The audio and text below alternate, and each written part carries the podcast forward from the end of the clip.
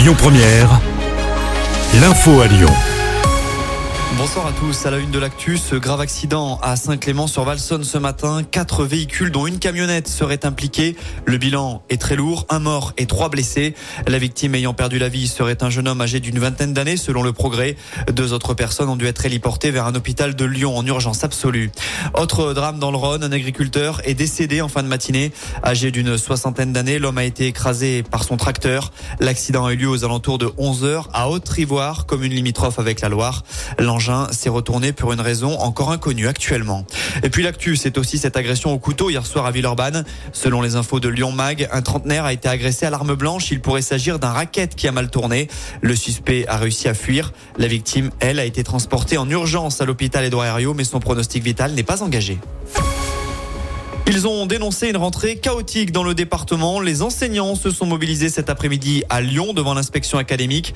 Les syndicats regrettent le flou qui entoure l'avenir de nombreux professeurs. Certains n'ont toujours pas d'affectation dix jours après la reprise.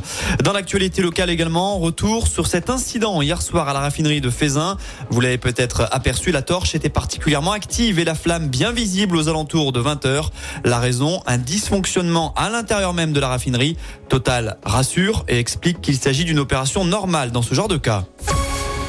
Des iPhone 12 retirés du marché français à cause des ondes trop puissantes dégagées par l'appareil par rapport aux normes européennes en vigueur. Si vous êtes concerné, l'Agence nationale des fréquences vous recommande de faire une mise à jour de votre téléphone. Enfin, on passe au sport en foot. Première défaite de l'année pour l'équipe de France. Revers 2 buts 1 en Allemagne. C'était hier soir en amical. Et puis du côté de l'OL, qui sera sur le banc pour affronter le Havre dimanche alors que la reprise du championnat se profile? Le départ de Laurent Blanc n'a pas encore été compensé. L'Italien Gennaro Gattuso a d'ores et déjà donné son accord à Lyon, mais John Textor n'a pas encore définitivement tranché. Écoutez votre radio Lyon Première en direct sur l'application Lyon Première, lyonpremière.fr et bien sûr à Lyon sur 90.2 FM et en DAB+. Lyon Première